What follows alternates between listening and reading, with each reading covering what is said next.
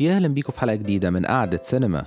النهاردة هنتكلم عن فيلم 3 Billboards Outside Ebbing Missouri إنتاج 2017 فيلمنا من إخراج وتأليف مارتن ماكدونا وبطولة فرانسيس ماكدورمند وودي هارلسون وسام روكويل. وخلينا نفتكر مع بعض حكاية فيلمنا. الفيلم بيحكي عن ميلدريد اللي بعد سبع شهور من حادث بشع تم فيه اغتصاب بنتها وحرق جثتها ومع عدم توصل الشرطة للجاني بتاخد قرار باستغلال ثلاثة بيلبوردز اللي هم بيبقوا موجودين على الكباري دول فيهم الإعلانات علشان تنتقد فيهم عدم التوصل للجاني وبتوجه فيهم سؤال مباشر لقائد الشرطة في المدينة ويلبي إن ليه الناس دي ما اتقبضش عليهم لحد دلوقتي. وبسبب شعبيته وإن هو كمان معروف إن هو في مراحل متأخرة من مرضه. ده بيسبب غضب ناس كتير جدا. أولهم مساعده ديكسون وبتتعرض لضغوط كبيرة جدا بتصل لذروتها مع قرار ويلوبي بالانتحار للتخلص من متاعب مرضه وده بيتسبب في أحداث كتير بتأثر في شخصيات فيلمنا. خليني أقول لكم إن فكرة الفيلم بدأت يمكن في حدود 17 سنة من قبل ما يتعمل. لأن مارتن ماكدونا كان مسافر في أمريكا وشاف رسائل غاضبة مكتوبة على billboards برضه بس الفكرة علقت معاه بس ما كانش عارف توابع القصة لأن على حسب كلامه ما كانش فيه جوجل أيامها. يعني ما كانش عارف البداية منين والموضوع وصل لإيه. ويمكن قبل الفيلم ده ما كانش يعني معروف هل هو هيعمله عن واحدة ست عن إيه بس الفكرة كانت معلقة معاه. بس قرر إن هو يعمله عن واحدة ست.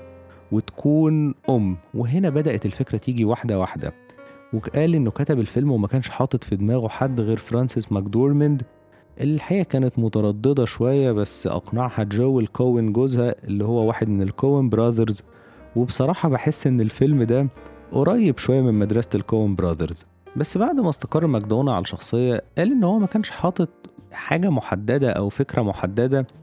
يعني الموضوع ماشي بيها. هو بيقول إن هو كان عامل الشخصيات دي وبيتفاعلوا مع بعض. يمكن البداية مع ميلدريد اللي بتعمل حاجة فبيرد الظباط فبترد هي إزاي وهكذا وده بيخليه نفسه بيتفاجأ زي المشاهدين بالظبط. يعني الفيلم بصراحة ليه طابع غريب شوية. يعني أنا حسيت إن إحنا دخلنا في نص القصة وبعد ما حادثة الاغتصاب دي حصلت مثلا بسبع شهور فإحنا في وسط حدث وبنشوف رد فعل عليه.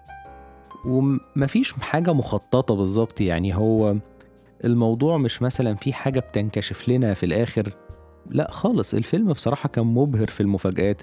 يعني مثلا خلينا نقول إن من كلام وودي هارلسون في الجواب اللي بعته لها إن ممكن الحل الناس تلاقيه بعد سنين اتنين بيتكلموا في بار أو زنزانة سجن. ففي آخر الفيلم بنلاقي مثلا الاتنين بيتكلموا في بار وسمعهم ديكسون أو سام روكويل ومش بيحصل حاجة مبيطلعش هو. فالفيلم كان على مستوى المفاجآت غريب جدا. يعني مثلا المشهد بتاع بيتر دينكليج وفرانسيس ماكدورمند وهم خارجين مع بعض بعد حريقة الاسم ويعني خلاص قرر إن هم يروحوا يتعشوا مع بعض. ففي آخر الحكاية بنلاقيها مسكت الإزازة وراحة عند طليقها وبنشوف يعني بنتوقع إن الموضوع هينفجر بس ما بنلاقيش ده. فالفيلم نفسه غريب بس يمكن من أهم القرارات في رأيي إن هو ما خلاش القاتل ده هو اللي اتعرف عن طريق سام روكويل لما سمعه في البار إن ده خلاه مش مجرد فيلم thriller بيتحل جريمته في الآخر لأ ساب برضه مساحة للطابع الإنساني اللي كان مارتن ماكدونا عايز يوصله لنا. ويمكن برضه حسب كلام ماكدونا إن الفيلم بيطرح أفكار زي الفقد والألم وكمان الغضب والغضب هنا في رأيه ما كانش عنصر سلبي أو خلينا نقول ما كانش سلبي طول الوقت لأن اللي حصل وسلسلة التفاعلات دي والتغيرات في الشخصيات بتاعتنا كان الغضب دافعها. أنا ما أقدرش أقول إن بشكل شخصي مش حاسس إن الغضب هنا كان إيجابي مية في المية بس هو كان محرك لحاجة كانت ممكن تكون تحسن لبعض الشخصيات أو مثلا بداية تفهمها واحتكاكها بالواقع الحقيقي. وهنا بيوضح ماكدونا وجهة نظره إن مفيش حد بطل ولا شرير. يعني مفيش هنا مثلا ميلدريد مش هنلاقيها شخصية أسطورية أو عظيمة أو مثالية خالص. وبرضه مش شريرة كلهم عندهم دوافعهم تحديدا والبي وميلدريد. ديكسون ما يعني ما كانش فيه دوافع بس هنتكلم عن شخصيته شوية كده. فالفيلم بيخلينا نشوف الشخصيات بشكل أعمق وأوضح ويمكن ده كان يعني متجلي في واحد من أحلى مشاهد الفيلم واللي خلاني يعني تأثرت معاه جدا مشهد المواجهة بين ميلدريد ووالبي في الاسم لما كان بيحقق معاها بعد ما أذت دكتور السنان وخرمت له صباعه. كان يعني كان المشهد يعني ال sequence كله بادئ إن هي احتكت مع دكتورة سنان خرمت له صباعه. بصراحة فكرة غريبة جدا برضو. عشان كده بقول الموضوع شبه الكوين براذرز. بس بنلاقيهم وهم بيحتدوا على بعض في الكلام. إحنا عارفين إن والبي مصاب فبيكح فغصب عنه بيجي دم على وشها. فبنلاقي الموقف بينقلب تماما من حدة وناس بتسخف على بعض وعايزين يستفزوا بعض. كان في تفنن في استفزاز بعضهم. فهو بيعتذر بمنتهى الكسوف وهي لأ بتقوم تواسيه وبتقول له أنا هلحقك ورايح أجيب حد. فالفيلم بالنسبة لي طرح واحدة من الأفكار المهمة إن مهما كان الخلاف بين الناس لازم يكون في خط فاصل كده للإنسانية والتعامل بينهم. بس هنا لما اتطرح اتطرح إن مش شخصية مؤذية والتاني مثالي أو العكس مثلا فالموضوع هنا يعني كان دعوة للمثالية. لأ هنا الشخصيتين بيدعوا إن هو خلافهم كان على جانب والإنسانية بينهم على جانب. فالفكرة دي كانت حلوة جدا بالنسبة لي. يعني ما طرحهاش في سياق إن واحد متمسك بالمثالية لدرجة إن هو بيتهان. لأ هنا الفكرة نفسها اتطرحت عن طريق الشخصيتين فكانت مكثفة ومعمولة حلو. وده ياخدني للأداء التمثيلي للثلاثي. بس خليني أبدأ بالثنائي آه، ماكدورمند اللي كانت عاملة أداء حلو جدا وحازت على جائزة الأوسكار أحسن ممثلة. كان أدائها عظيم جدا ومتعدد الجوانب. في لحظات بنلاقيها كوميدية جدا لحظات عنيفة جدا ويمكن متهورة. وكمان في لحظات يعني بيبان جانب رقيق فعلا في شخصيتها وطيب اللي هو مشهد الغزالة اللي بتفتكر فيه بنتها وبتتخيل إن الغزالة دي فيها روح بنتها. فكان مشهد حلو جدا وكان أدائها طول الفيلم يعني مفيش مشهد خيب فيه الحقيقة. وودي هارلسون الناس كلها بتتكلم عن سام روكويل عشان حصد جائزة الأوسكار متفوقا على هارلسون نفسه أحسن ممثل مساعد في سنتها. بس خليني أقول إن وودي هارلسون بالنسبة لي كان استثنائي. تحديدا في حاجتين. يعني كل الفيلم هو عمله حلو جدا. اللحظات اللي بيبان فيها ظابط قوي بتبان حلوة جدا واللحظات اللي بيبان فيها أب وزوج كويس برضو حلوة جدا.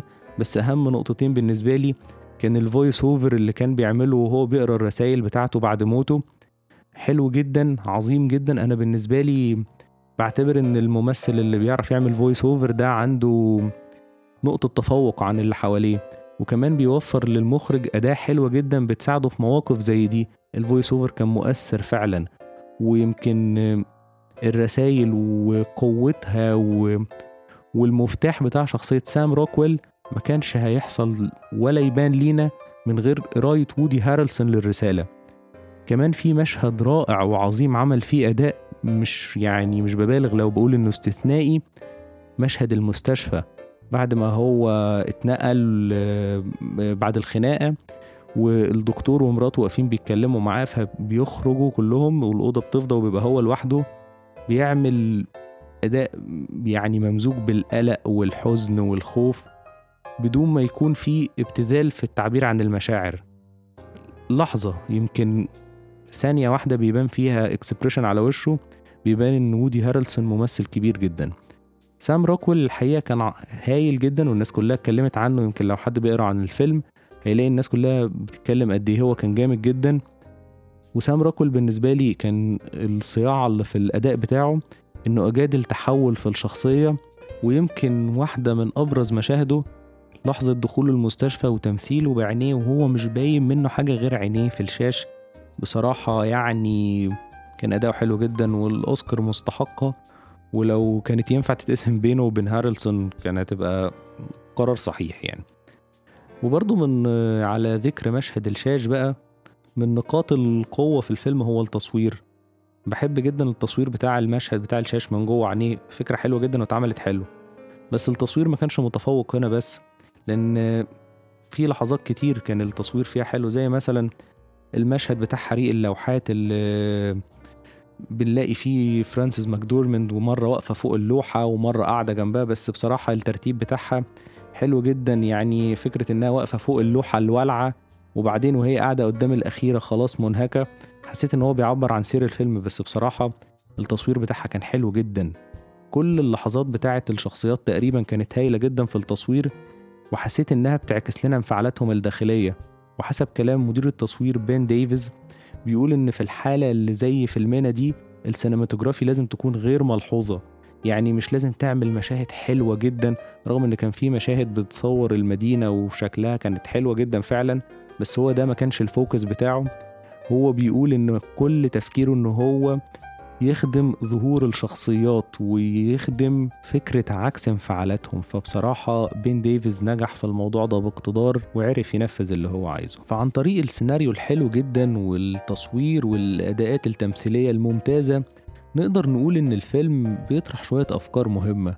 أولها فكرة الغضب ونتيجته ويمكن ده مش الفيلم الوحيد ولا الأول اللي بيطرح الفكرة دي زي مثلا ما حصل في فيلم Raging Bull لسكورسيزي. بس هنا الفيلم أخد الغضب لمنحنى مختلف شوية.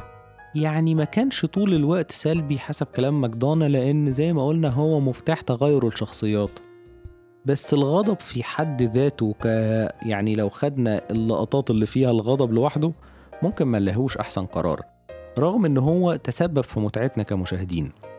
بس برضو كان أحد الأسباب زي ما قلنا في تغيير شخصية زي سام روكويل مثلا. وهي كمان شخصية بتطرح فكر مختلف وده اللي قالهوله والبي في الرسالة اللي سابها له بعد ما مات إنها توصل له وأمن مراته إنها توصلها له.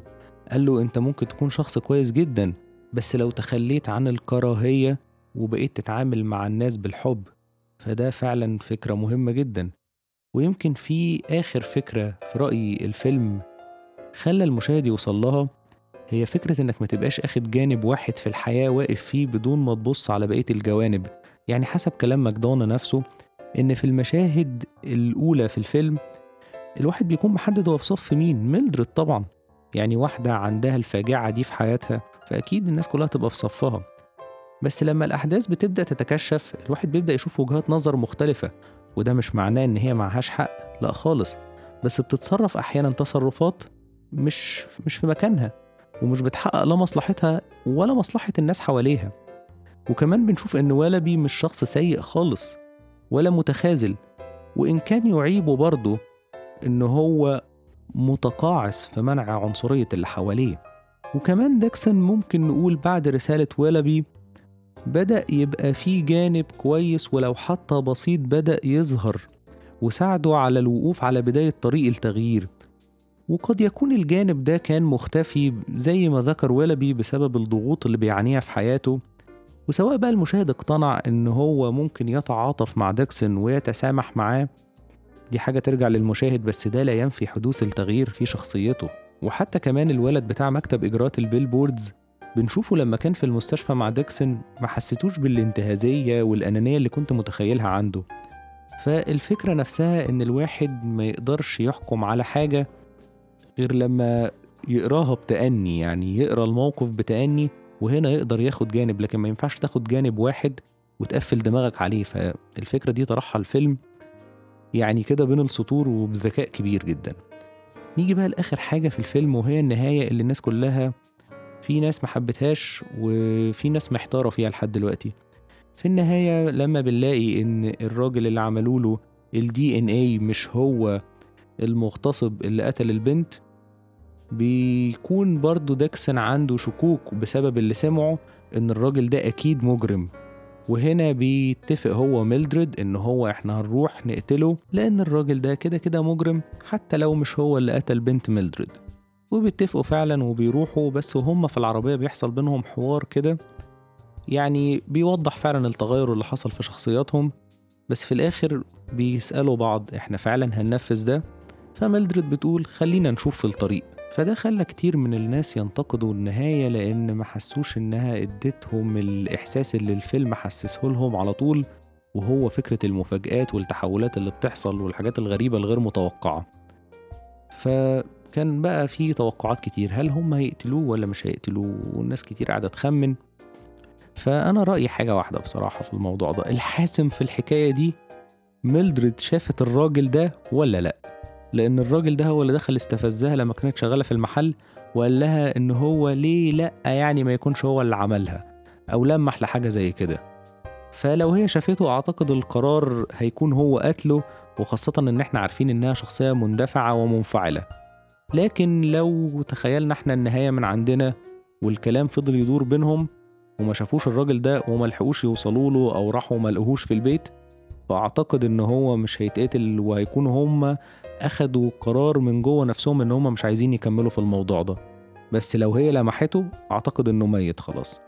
فلحد هنا خلص كلامي عن واحد من الأفلام الممتعة حقيقي ويا رب تكون الحلقة عجبتكم ويا ريت اللي مش عامل subscribe يعمل ونتقابل الحلقة الجاية. مع السلامة.